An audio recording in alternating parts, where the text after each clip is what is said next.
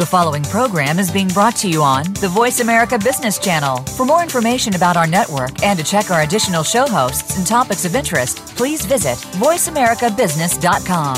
The Voice America Talk Radio Network is the worldwide leader in live Internet talk radio. Visit VoiceAmerica.com. The views and ideas expressed on the following program are strictly those of the host or guests and do not necessarily reflect the views and ideas held by the Voice America Talk Radio Network, its staff, and management.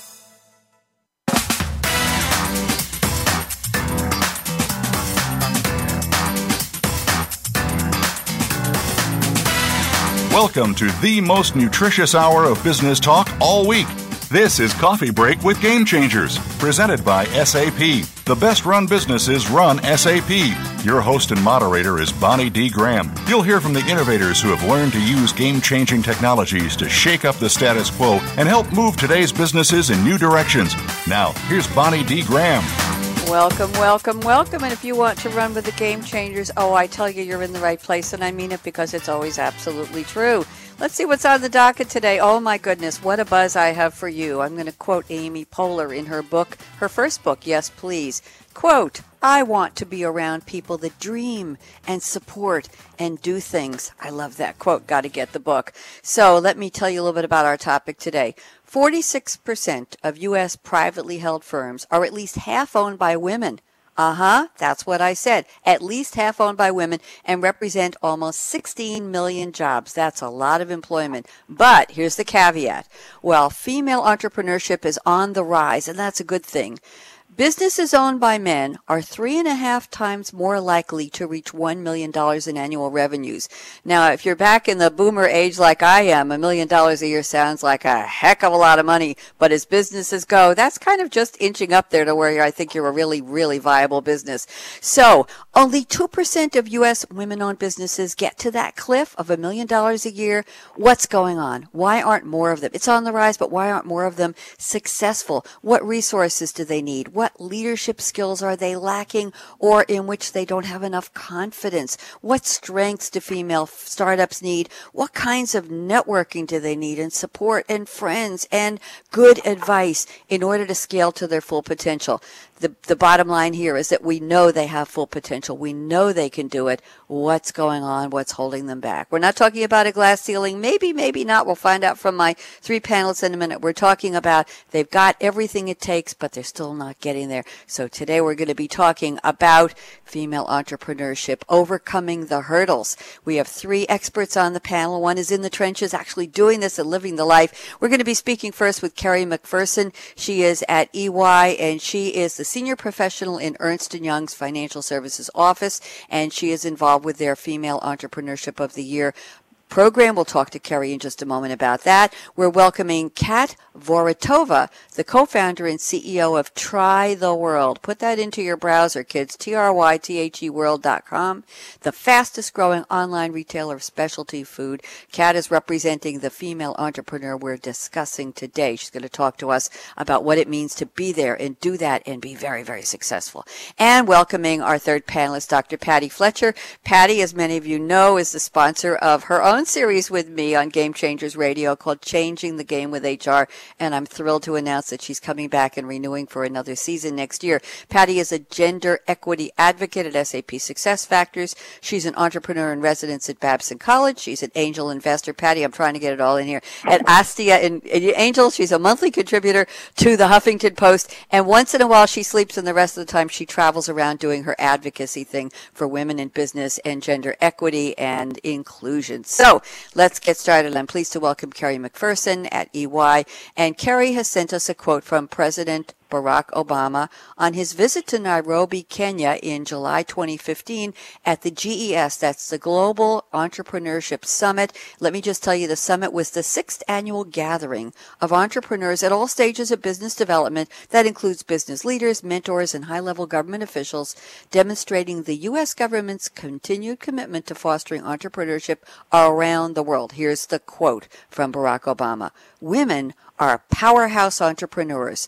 The research shows that when women entrepreneurs succeed, they drive economic growth and invest more back into their families and communities. Kerrie MacPherson, love the quote. How are you, Kerrie? I'm terrific, Bonnie. Um, thanks, thanks so much us. for for that quote. I do think it's uh, it's an important one and something that people are starting to sit up and take notice of. When we launched EY Entrepreneurial Winning Women um, nine years ago, it was a bit of a novelty, and there wasn't a lot of focus on female entrepreneurship.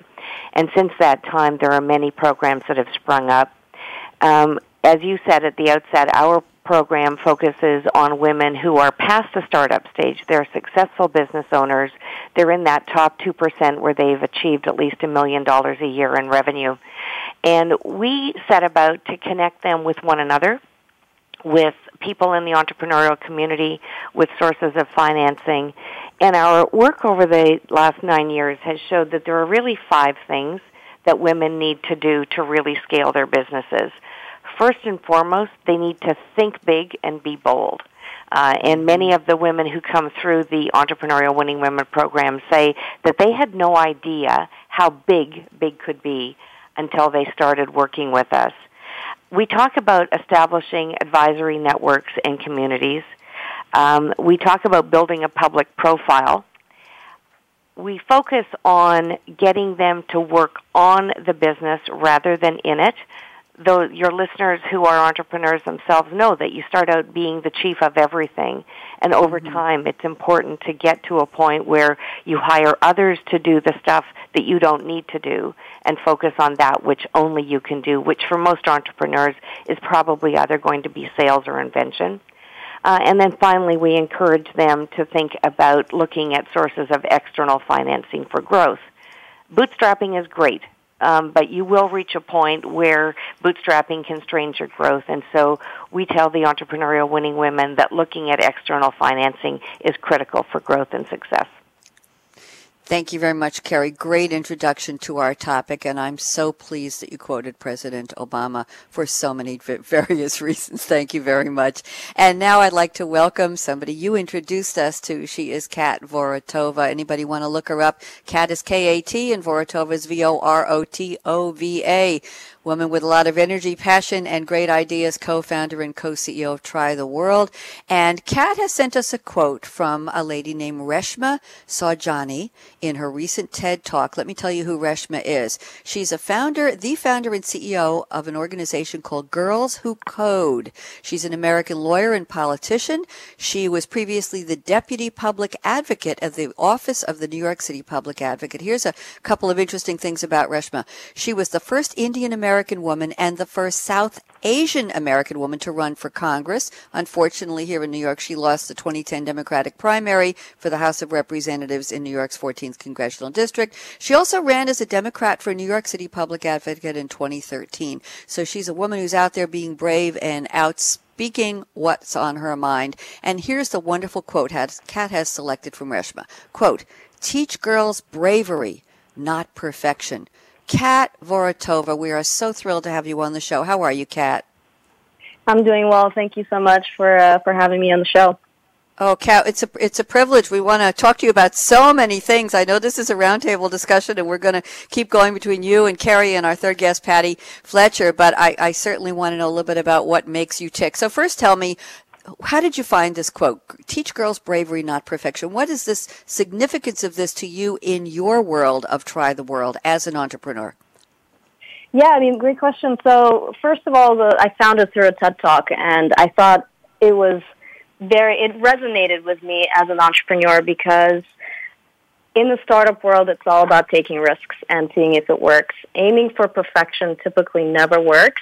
It just takes too long to release a product if you're trying to uh, do it totally right. You're going to make mistakes, and it's all about being okay with failure and learning from it. So I think what she was saying is that, you know, little girls are taught to sit pretty, get all A's, whereas little boys are taught to climb high and swing hard. So we're socializing our girls to play it safe. And as a result, women are less likely to take these bigger risks and they gravitate towards careers that they know they're going to be good at. So for women entrepreneurs, it's all about thinking big about your business and actually considering raising capital uh, in order to grow it faster. So I'm happy to talk about that. Um, so for me, it really resonated because thinking big does take a bit of bravery. All right, Kat, let's reflect this back on you. How long ago did you come up with the idea of Try the World? And how, on a scale of 1 to 10, how brave were you to even put the thought, the vision into reality, into execution, and make it happen? What, what's your, your bravery quotient, would you say? So I came up with the idea back in 2012, and actually it came out naturally out of my passion for food and travel. Um, as a strategy consultant, I traveled a lot for work uh, internationally as well as uh, locally in the U.S. And I actually just started a food blog documenting my adventures, and I was getting feedback and emails from uh, people across the United States saying that they were curious about international cuisine and um, they wish they could try it, but they actually didn't have access to it. So that planted a seed in my mind uh, for creating a platform to deliver products in a very convenient and effective way to people across across the world. Um, so, with that idea, I actually went to business school, and that's where I met uh, my co-founder, and we brainstormed on what could be an effective platform for that. We actually got accepted to an incubator at Google, and that's when I really started to think this was potentially viable. It's not just an idea, a dream of a different kind of world where it's easy to get these kinds of products and, and um, um, the system works differently. Uh, with that kind of support of a program, I was actually able to see a potential in the business. And so at the same time, I was actually still working full time and doing this. So it was actually a big decision for me to leave my full-time job and pursue an entrepreneurial career. And I think for a lot of entrepreneurs, this is you know, this is a risk you take and it's a big decision because you're probably not going to make the same amount of money as you were making before. You're probably going to encounter a lot of challenges and and so for me, I think it was a really big decision, and I'm so glad I made it. And I want to encourage more women to go in entrepreneurship, and I want to make sure that they have the support that they might need in their journeys. Thank you, Kat. Very eloquent. We'll be speaking a lot more with you during the rest of the show. So thank you so much for joining us. Very, very excited for you, about you, and by you. And uh, your passion is something we need to to tell tell women about that bravery. So let's bring on our third panelist waiting so patiently in the wings. We love having Patti Fletcher on the show. And Patti, as I said, is at SAP SuccessFactors, at Astia Angel, at the Huffington Post, at Babson College. And she managed to find a few minutes to join us today. And Patti sent us a quote from Tina Fey. I didn't know Tina Fey's full name, Patti. I just looked it up. It's Elizabeth Stamatina. Tina Fey, born 1970, woohoo, American actress, comedian, writer, producer, known for her work on NBC sketch comedy series SNL Saturday Night Live, and her impression of former Alaska governor and 2008 VP candidate in the U.S. Sarah Palin, and for creating the acclaimed TV series 30 Rock and Unbreakable Kimmy Schmidt, as well as her starring role in so many movies. I will not tell you what they are. And here's the quote Patti has selected, another great one. I'm unstoppable because I don't know how to stop. Patti Fletcher, you stopped long enough to check in with us. How are you, Patti? I'm great. Thanks for having me. Oh, delighted. Always glad. I'm so excited you're going to renew your series for next year. You got some great, great guests and topics lined up for us for changing the game, the game, game changing with HR. we sure do. Yep, really, really excited. Good. So talk to me. I think Tina Fey copied this quote from you, Patti Fletcher. I'm unstoppable because I don't know. I think Tina Fey just co-opted it from you. She plagiarized it. So tell me, how did you pick this quote for our topic today, overcoming hurdles as a female entrepreneur? Yeah, you know, it's really, really funny listening to, to Kat and, and to Kerrie. These are three of my favorite topics female high growth entrepreneurs, food, and travel. This is going to be the perfect show. Um, so the Tina Fey quote, it was either that one or I get knocked down, but I get up again. You're never going to keep me down. And you know, Kat, I think you're you're living proof of one of the the things that high growth entrepreneurs hold as a badge of honor is that they're just a little crazy, and they figured out a way to get comfortable with being uncomfortable, and they just can't stop because they are so very purpose driven. They are goal driven, especially female entrepreneurs who I've studied. And so that's why I, I've taken this this quote. You know, they figure out there's all sorts of barriers that I'm sure we'll get into today that female entrepreneurs face that male entrepreneurs do not. This is all about access, and they keep going because they believe in what they're doing. And how can you not love that? Absolutely, Patti. Very interesting. Uh, Patti, you invest. You're an angel investor at the company known as Astia. Uh, do you look for people with the passion that Kat has expressed to us on the show today and that you've seen in, in her work at Try the World? You, is this one of the core values you look for in people in whom you want to invest your money? Yeah, I invest in teams. I, I think most angels will, will say that, right? So you're you're looking at who the team is, what is their vision. To Kerrie's point, is it big enough? Is it a viable option? But make no mistake, investors are are not just about investing. As my good friend Adam Clinton, who's a, a really wonderful VC and, and a fellow Astia angel, will tell you, investors are in the make money business. So the the way you make money is through that founder and through the team that that they put together. So seeing that passion, thinking big, and not necessarily the confidence because that only comes from experience. And entrepreneurs, by their very definition, as Kat will tell you, you're always doing something you haven't done before, but it's about competence. You'll figure it out. You have the tools, whether it's the people you know or the stuff that that you know yourself, and that is absolutely what I look for. Thank you very much, Patti. Pleasure to have you on. Good conversation so far, and now I'm going to get a little up close and personal with my three guests. Kerrie MacPherson, circling back around the table to you. We'd love to know where you're calling from today because we are live here. It is, when is it? November 16th. Really? That's impossible. I'm going on record. It's impossible. I don't know where the year has gone. Kerrie, where are you calling from? And what are you drinking right now, or what are you planning to drink after the show? Go ahead. Um, I'm calling you from Palm Springs, California. Um, we're here at Strategic Growth Forum, which brings together about 2,300 of the best entrepreneurs and people involved in entrepreneurship around um, around the U.S. and around the world. And um, in terms of it being November, they're talking about it being cool here tonight. It might go down to 50. Um, in terms of um, what I'm drinking, because it is shortly after 8 in the morning Pacific time, I'm not actually having a glass of champagne, but I will be raising a glass of Veuve Clicquot later today to Kat um, Vorotova, whom we're, who's on the line with us, and the other 13 recipients of the 2016 EY Entrepreneurial Winning Women class. We'll be introducing them tomorrow um, at Strategic Growth Forum, and so this is a day for great celebration about all things um, wonderful related to women and entrepreneurs. Thank you, Kerrie. That sounds like a wonderful gala. I appreciate that very much. And, and to you as well, thank you for taking time out to join us. And now, Kat, I can't wait to hear what you're drinking. But first, where are you calling from? You who have the access to specialty foods, probably specialty drinks all over the world. We want to know what's your favorite. But where are you right now, Kat? Yes, I'm actually like Kerrie. I'm also in Palm Springs, California, right now for the Strategic Growth Forum. Uh, as she mentioned, we will be having a, a ceremony for the uh, EY Entrepreneurial uh, Winning Women today, uh, and I will be drinking champagne later tonight. So I'm very excited about that. Uh, as for right now, I'm actually, like you mentioned, drinking uh, something from Try the World. Uh, I'm drinking a Moroccan mint tea. I'm really into teas, and I get to taste so many of them, and this one is my favorite at the moment. You know, the coincidences sometimes just blow me away. Uh, we had a panelist on yesterday's show. What was yesterday's show? Startup Focus with Game Changers.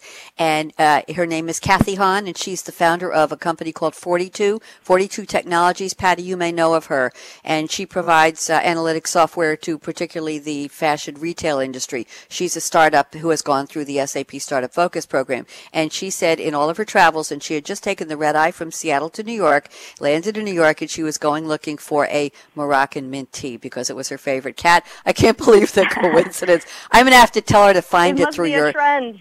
It must be. It must be. A couple weeks ago, it was uh, a Ketepa Pride tea from Kenya. People were talking about a couple months ago this summer. Now we're going to have to talk about Moroccan mint tea. I'm going to have to tell Kathy to check out Try the World. We'll get you some business there. Thank you very much. Sounds delicious. And Patti, are you sitting down somewhere, or you on a plane somewhere right now?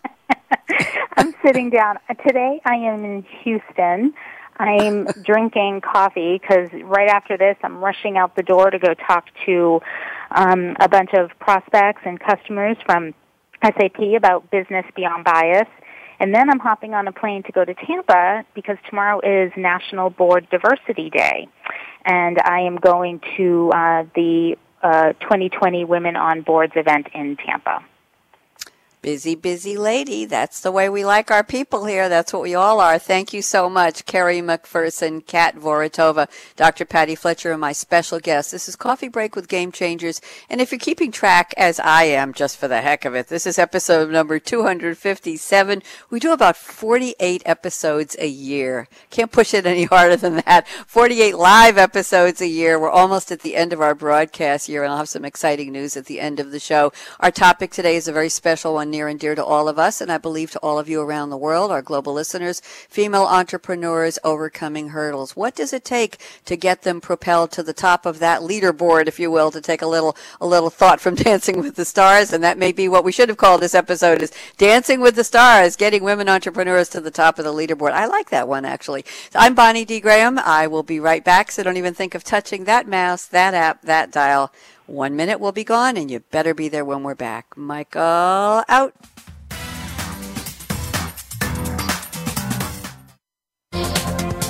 The business community's first choice in Internet Talk Radio, Voice America Business Network. The time for enterprise mobility is now, according to IDC. By 2013, over 1.19 billion workers worldwide will be using mobile technology, comprising 34.9% of the workforce. The impact of mobility on business is clear. Increasing numbers of business users are expected to handle critical tasks and decision making in real time, no matter where they are. SAP and Sybase, an SAP company, offer mobile applications and underlying infrastructure with integration to SAP SAP systems for secure access to business processes anytime, anywhere, and on any device. www.sap.com. When it comes to business, you'll find the experts here. Voice America Business Network.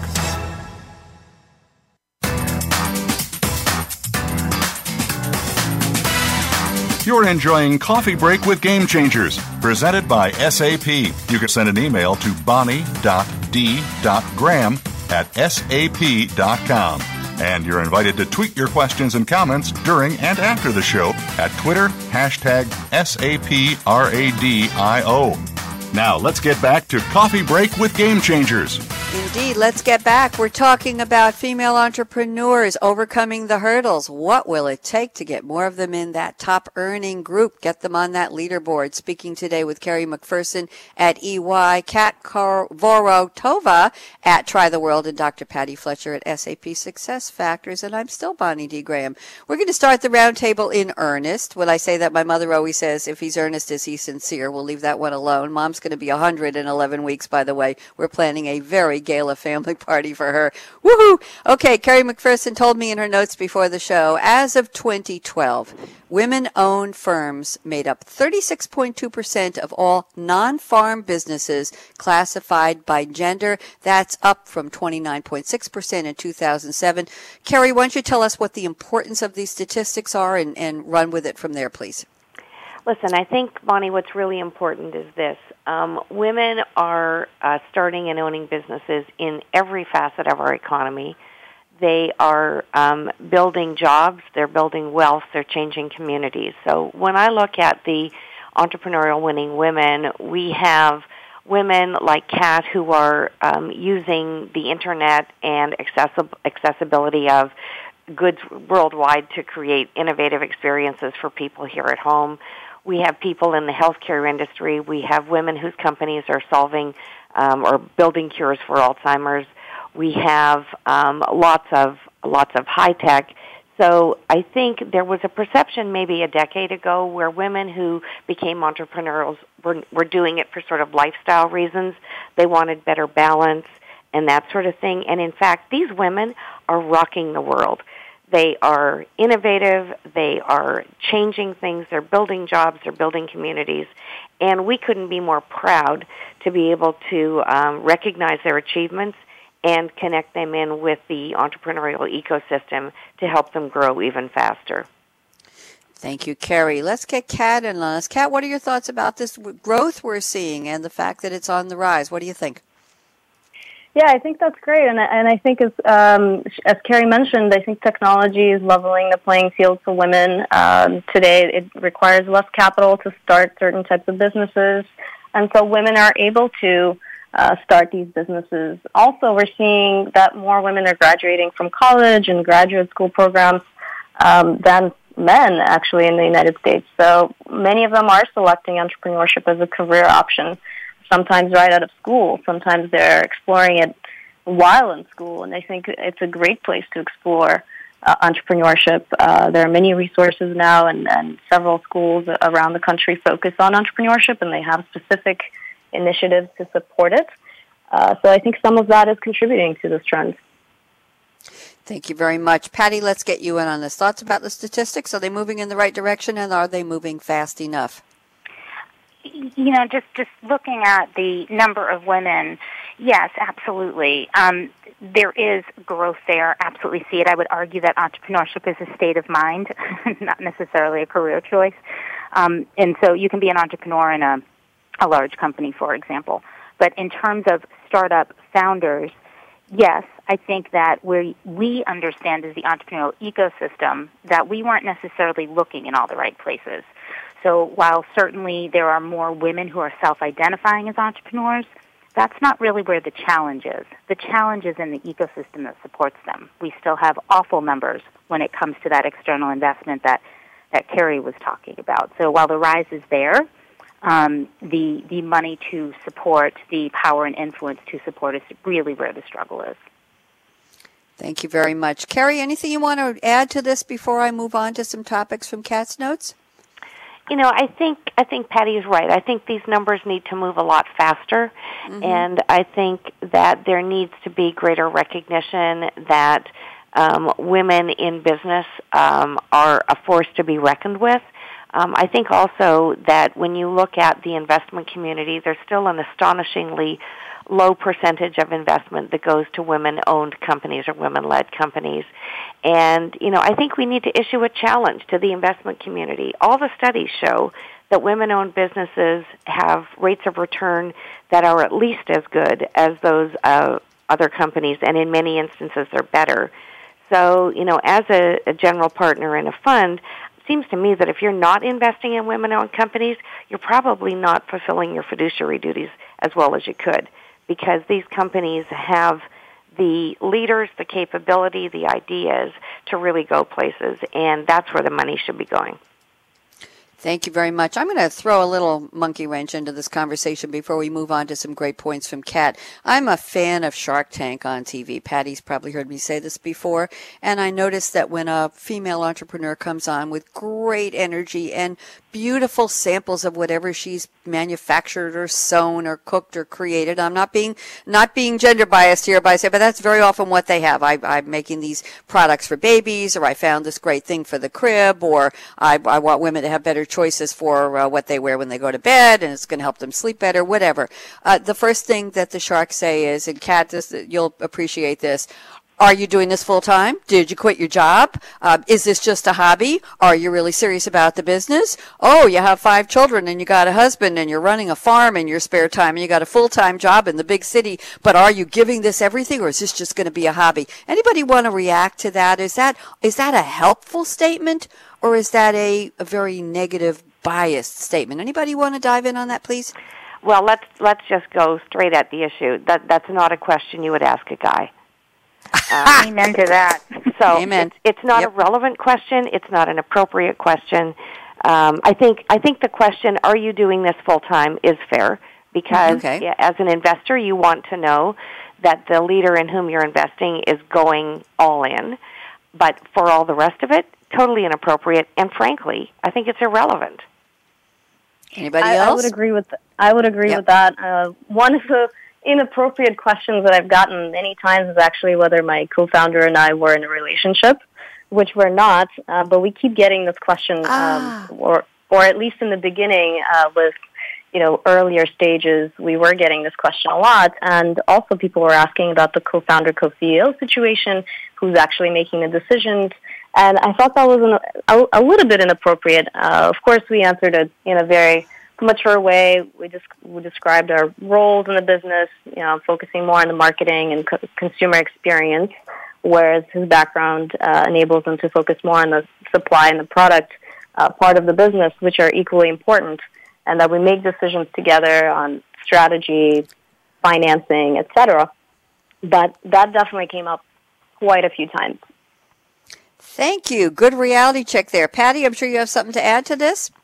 Yeah, I mean, it, there there is absolutely bias um, when it comes to questioning women. Are you going to have a baby? Um, how are you going to balance it all? It's it's awful. It's it's bad. I will say though to the to the co CEO um, relationship, I would ask that of a man as well. Um, I would want to know how decisions are being made. That's that's just part of it. Would I ask exclusively a man or a woman? No, that's just something I would ask as an investor. That's important for me to understand.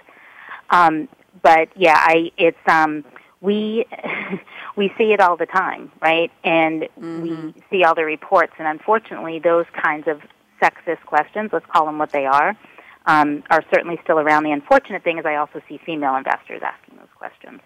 Um, mm-hmm. So that's mm-hmm. you know disappointing.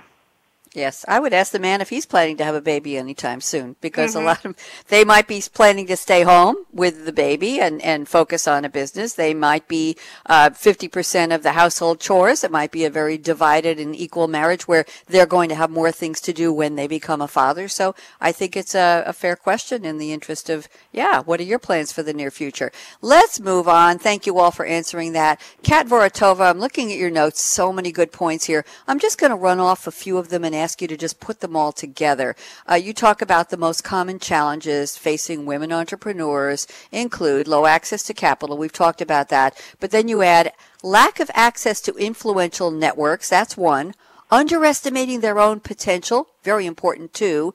Number three, too much involvement in business operations, not enough in developing the business. And number four, lingering gender bias. So, Kat, can you run us through all of these, or do you want to pick one or two of your favorites? Love to hear from you. Sure. I mean, let's start with lack of access to influential networks and, and female business role models. Um, right now, I think statistics say that only 5% of Fortune 500 CEOs are women. Uh, the percentage of women in senior management roles is only 18%. So overall, the statistics are pointing towards a lack of uh, business role models. Um, for me, I think I had a unique situation where I was very fortunate and benefited a lot from my previous work experience where uh, the leader of our uh, global strategy uh, group was actually a woman. And uh, she created a very inclusive and diverse team and I benefited a lot from that.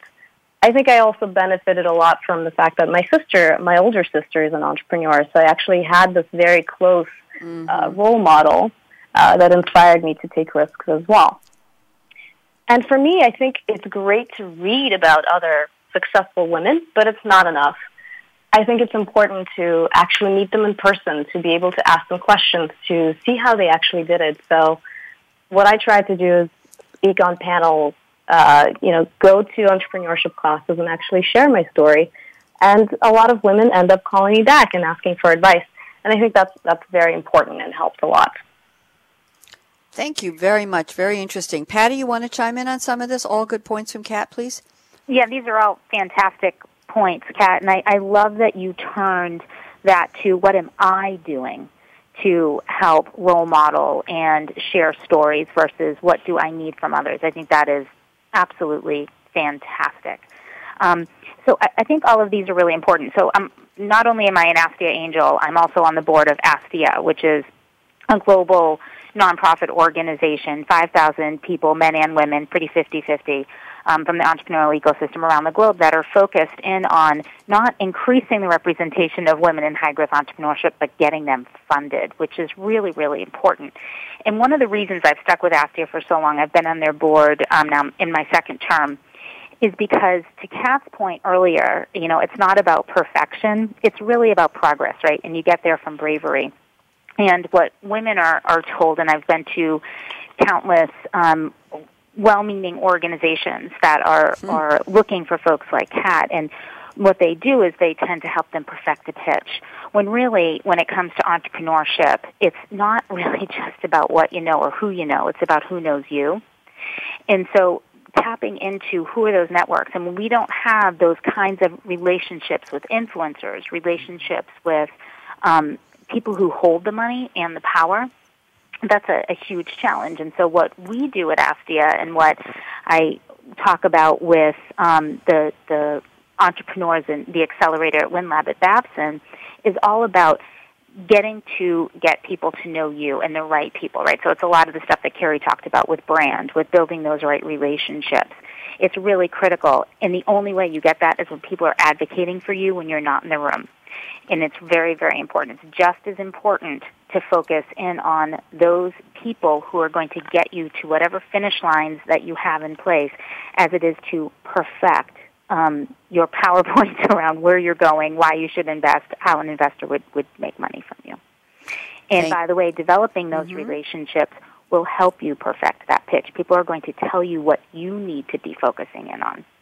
Extremely. You know, Patti, I think those points are really good, and it's it's really interesting to me um, one of the things that has been an unexpected and really important benefit of entrepreneurial winning women has been the community that's been formed. So nine years into this, we have almost a hundred female um, entrepreneurs and CEOs in the program.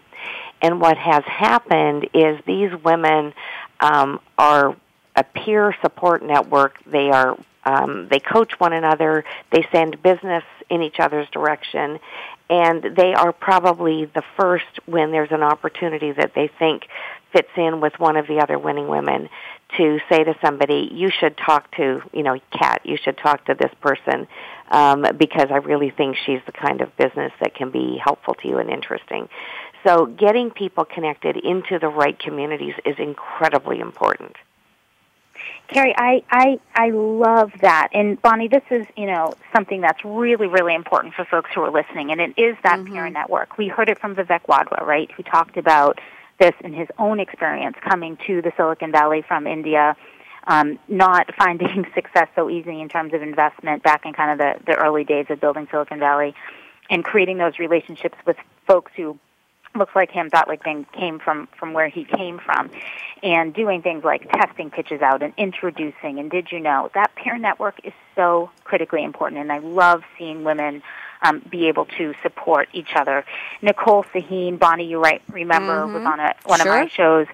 She's one of um, E&Y's um, entrepreneur of the year um, finalists. Great programs and I see her living that kind of example in a pretty close city like Boston. Boston's a very tight community, amazing people, but it is hard, the Northeast, to, to break in. And I see her doing that, and I see her supporting efforts I do, and I support her efforts, and her bringing in all these wonderful entrepreneurs for her sixth fastest growing business in the U.S., right? Pretty incredible.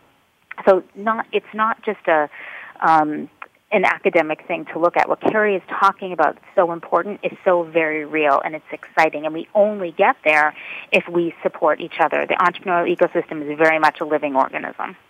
You know, Patti, if I could just add one more thing to that. Please do, Kerrie. I, I, I think the other thing um, that Kat talked about is the lack of role models.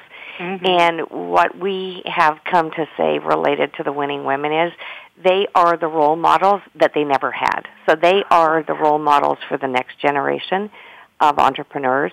They are, you know, out there doing great business, creating great things, and they are those beacons that, that our younger women are looking for to say, oh my gosh, I can do this because look, she's done it. That's wonderful. Absolutely, and I just want to chime in yeah, as ahead, well Kat. as an EY entrepreneurial woman.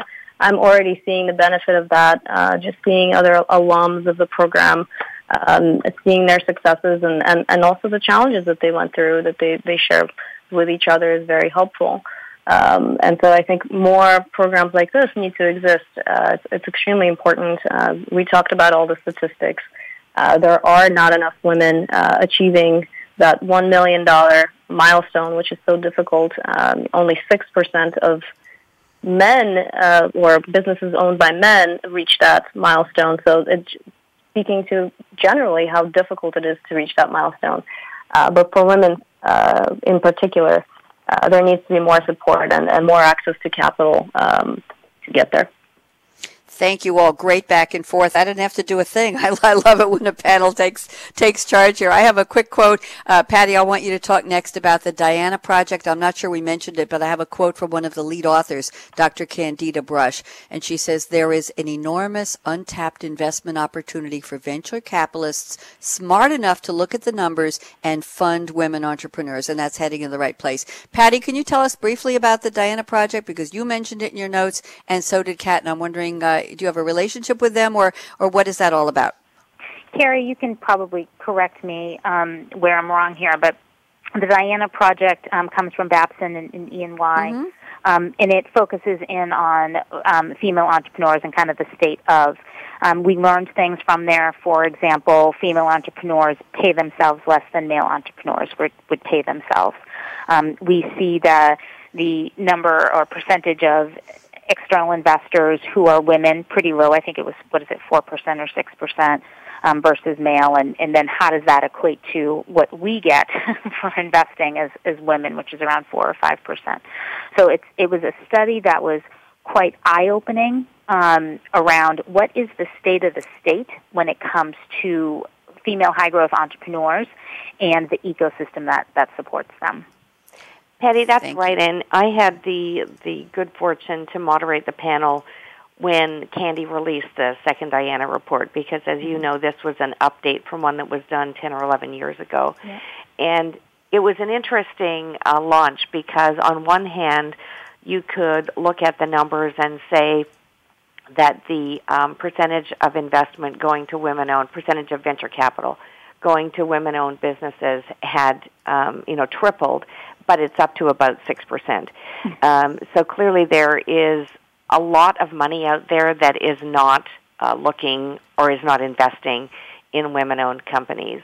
And we did, in fact, um, on the panel when, when the Diana Project was launched, have uh, a male venture capitalist. And it was really interesting because as we had the discussion, you could sort of see the penny drop. And when we finished, he said, you know what? I've never thought we needed to do anything specific to address this, but this has opened my eyes. Mm. And we do need to look at this differently because these companies are creating great returns, and we're crazy um, if we're not investing in them. So, you know, this is all one small step at a time, um, but the the data is overwhelming uh, that we need to be investing in these companies. I Thank love you. it. Sorry if Yeah, I can just ahead. jump in there. So yeah, please. there's Adam Quinton, who Kerrie you might know, Kat you might know, right? Really good guy. Um, like I said, investor, and he has this term which I use all the time now. So in the Silicon Valley, there's always this we're a meritocracy, and he uses this term mirrortocracy. Right? We invest in people who look like ourselves. You know, when we look in the mirror, and and that is certainly a challenge, or look like the people who everybody else invests in. And what I love, Kerrie, about what you just said is, you know, it's like anything when it comes to women in influential positions. There's so much research out there on the why, right? Why we should invest in them, why we should put them in boardrooms, why they should be in the C-suite. And I love the example you gave, which is we're starting to move from the why to the how. How do we change? What room should we be in that we are not in? What programs? What outreach? That is exciting because that's when change happens, moving from the why to the how with the people who actually have the purses. Really exciting. Thank you all. You know what? I, we have a few minutes left, about seven minutes, and it does go fast. Before we go to our predictions crystal ball round, Patti Fletcher, I'm looking at your notes, and here's something very provocative. We can't finish the show without covering this. I think you know what it is. The final statement in your list of notes to me. I'm just going to say, I'm quoting Dr. Patti Fletcher. Here we go. Women don't need to be fixed. Let's stop focusing on mentoring women to be like men. It's hard to do the time to do the hard work of cultural transformation, creating new mechanisms, new structures, new cultural values that allow all talent to thrive. Patty, talk to me. Amen to that. Yeah. Yep. So, you know, when I first started in this world, and I was a late comer, right, about a, a decade and a half ago, I was researching women who hold board of director positions in publicly held life sciences and technology businesses. And these were women who were either in the traditionalist or baby boomer generation, so a generation above or, or two steps above me. And it was wonderful learning from them. And I, that's when I started really having my eyes opened to female entrepreneurs because many of them have gotten to where so few people have gotten to because they've taken these alternative paths. Um, including entrepreneurial, um, you know, their own startups. And listening to them and, and, the programs that were kind of emerging around them were programs where they essentially, and they talked about this themselves, where they would look around them and, and go, okay, so I had to learn how to negotiate like a man. I had to learn how to lead like a man because those were the contexts. You had to be like a man, right? Not all men are are are fit a particular profile, but it was certainly very gender. And what we're seeing now is that it's not about fixing the woman to be more like a man to or to quite frankly lead in a way that doesn't feel authentic. Instead, we turn that magnifying glass around and go, wait a minute, 50 something percent of the U.S. population are women. And most, um, I think around the globe, it's around 50%. We look at those numbers that Kat and Kerrie talked about when it comes to the percentage of high growth female entrepreneurs, and we think the constructs we have today do not fit the population and context that we have today and moving forward tomorrow. We have been focused on fixing the wrong thing. We have an ecosystem of or instead of an ecosystem of and. That's where we put our focus. Really important. So what we're seeing now is this growth of funds, um, angel investors, ecosystems that are focused, like what ENY has, that are focused in on, okay, so while we're fixing what's going on in the rest of the population, let's create our own. Let's focus in on those female entrepreneurs, how we get them faster from where they are to where they need to be in order to experience that high growth really exciting stuff. Patti, Patti what kind of an up, uphill battle is it going to be to, to fix that ecosystem? This is Bonnie, and then we'll we'll have Kerrie and Kat chime in. Patti, how oh, long is it going to take? It feels like you're you're you're chipping away, and sometimes it feels like you take 20 steps backwards. It, it's hard work. This is transformation. Kerrie, so, talk so to two quick comments, Bonnie. Um, one, mm-hmm. you know, mm-hmm. the World Economic Forum report at Davos says it's going to take 117 years.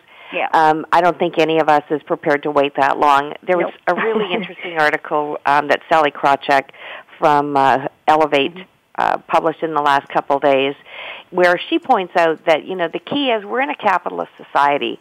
Women have um, tremendous resources. We control something like five trillion of investable assets. We direct 80% of consumer spending. We're more than half the workforce. So the question is, what do we do with this? Um, and her suggestions include obviously investing in women, mentoring women, sponsoring other women, tech, talking up other women at work. Um, and so, to Patti's point, this is not about fixing the women. This is about making sure that we're recognizing excellence when we see it, that we're promoting it, and that we are using our um, our capital and our spending to support women. Mm. Kat, let's talk to you. What do you think about the yeah. ecosystem? What have you experienced? I think it's a, a great question. So I, I, completely agree with every everything everybody said so far. Um, as far as what we've experienced, we we were able to raise uh, capital. We raised 4.5 million dollars uh, since founding the company, and actually, uh, one of the lead investors is uh, Golden Seeds, which focuses on uh, female-led uh, companies. So we definitely benefited from that, and I, I think it's extremely important um, to have more uh, funds that focus on uh, women-led businesses. Uh, there are just not enough of them. Only 7% of uh, investment partners and VCs are women. It's, it's a very low percentage, and I'm hoping that will change. Uh, of course, it will take a long time, hopefully not 117 years. Uh, but it is important to have women making decisions uh, as far as uh, investment very interesting. I, I, while we were all talking, I just looked up Barbara Corcoran, uh, from a waitress to real estate mogul in New York. I think she sold the Corcoran Group a couple of years ago. We had one of the people who work in the Corcoran Group on one of our shows. Patti, it might have been one of your early shows or one of the shows you did with me before your series. And Barbara says a woman should think like a man.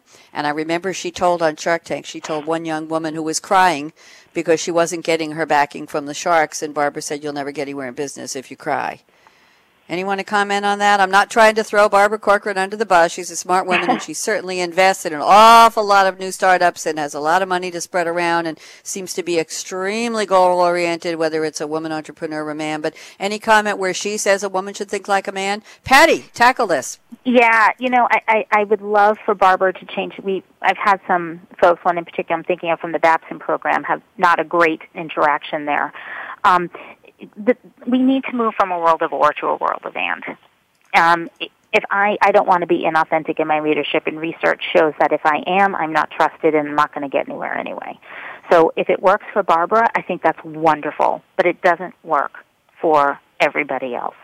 So while it's easier for me to adapt my behavior versus changing um, the world around me, that might be have worked, but it's not going to work moving forward.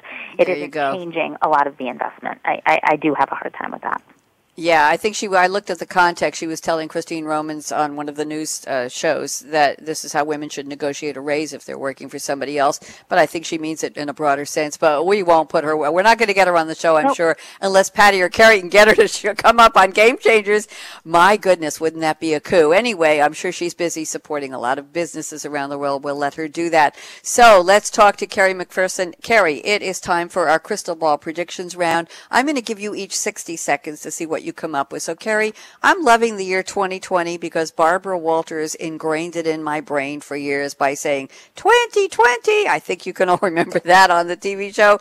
And so I'm focused on that because it used to be something far off into the future and now it's just three years and a couple weeks away. So why don't we use that as our, our goalpost for the predictions? You can say 2020 plus X number of years or before, but let's, let's center them around there. What's going to change on this topic, Kerrie MacPherson? Female entrepreneurs overcoming hurdles. Go ahead, 60 seconds. I think what's going to change um, between now and 2020 is the results of the election last week, I think, have really made a lot of people sit up and take notice. And I think this will be the catalyst to create a lot of energy around a lot of things related to women. Uh, I think that will include women entrepreneurs. It will include women in business. It will include women in all walks of life.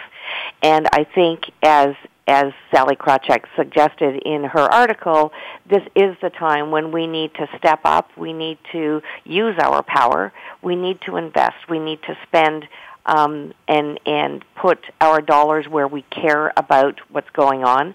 And so I think we're going to see a resurgence of uh, a lot of energy and focus around women, around women-owned businesses. And I think in 2020 we'll be in a much better place than we are today. Thank you. I love that. Kat Vorotova, prediction 60 seconds. Go. Yeah, I completely agree with Kerrie. I think there's going to be a lot more energy uh, regarding women, and I'm predicting that even more women focused investment platforms and funds will actually arise by 2020. I think right now there are only a handful. Uh, I can count them on my hand. So I'm hoping by 2020 we, we double that number or triple or quadruple it. Kat, quick question. Where's your business going to be in 2020? What what will be new and exciting for Try the World? Just quickly, what do you see? Uh, we see ourselves as a global business by 2020, that's for sure. We'll be in multiple countries and large economies delivering products from a number of different countries to anywhere in the world. Uh, that's definitely the goal to uh, to make it easier for people around the world to discover and shop for these amazing products. And everything is going in that direction. People are looking for more convenient, shopping solutions for food. It's the fastest growing segment uh, online right now, and uh, we are working to become an online leader in specialty food. Wonderful. We're, our money's behind you, my dear. Patti Fletcher, what do you see? 60 seconds. um, you know, it hit me last year that I needed to stop talking about getting more women invested and start investing. Um, mm. And I, I think what Kerrie had said was, was actually in my notes as well, which is we're seeing an uprising from what some people feel is a pretty negative set of events last week. And that uprising isn't just with women, but it's in with men as well.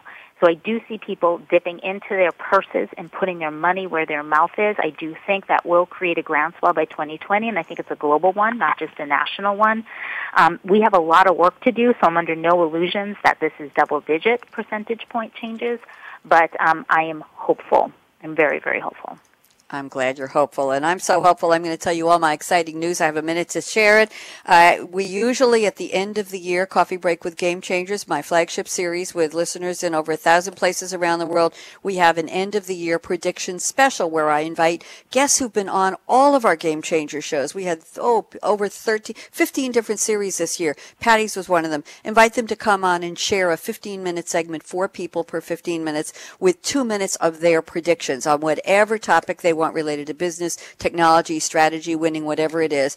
I put the invitation out on Monday night at 9 p.m. By midnight, I had filled almost 50 of the slots.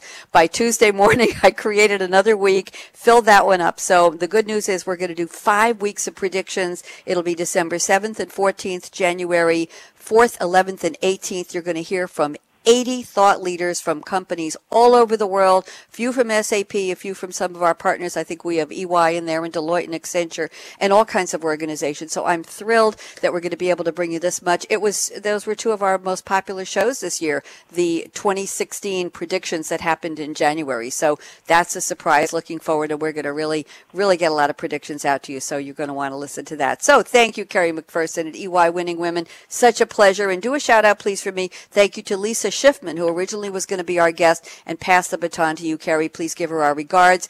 Kat Vorotova, all the best. I'm going to go look up your company and give it a try and see what I want to find out about food around the world. Patti Fletcher, always a pleasure. And Lisa Chalmers at SAP did a wonderful job putting together this panel and this topic. Lisa, big hugs to you and everybody. Happy holidays. And I'm just going to do my shout out here. Here we go. Fasten your seatbelt. What are you waiting for? Be like Kerrie MacPherson. Be like Kat Vorotova. Be like Dr. Patti Fletcher. Go out and be a game changer today. Have a great one. Bye bye. Thanks again for tuning in to Coffee Break with Game Changers, presented by SAP. The best run businesses run SAP. To keep the coffee break conversation going, tweet your questions and comments to Twitter, hashtag pound sign SAP RADIO. Please join your host, Bonnie D. Graham, again next Wednesday morning at 8 a.m. Pacific Time, 11 a.m. Eastern Time on the Voice America Business Channel. Have a great week.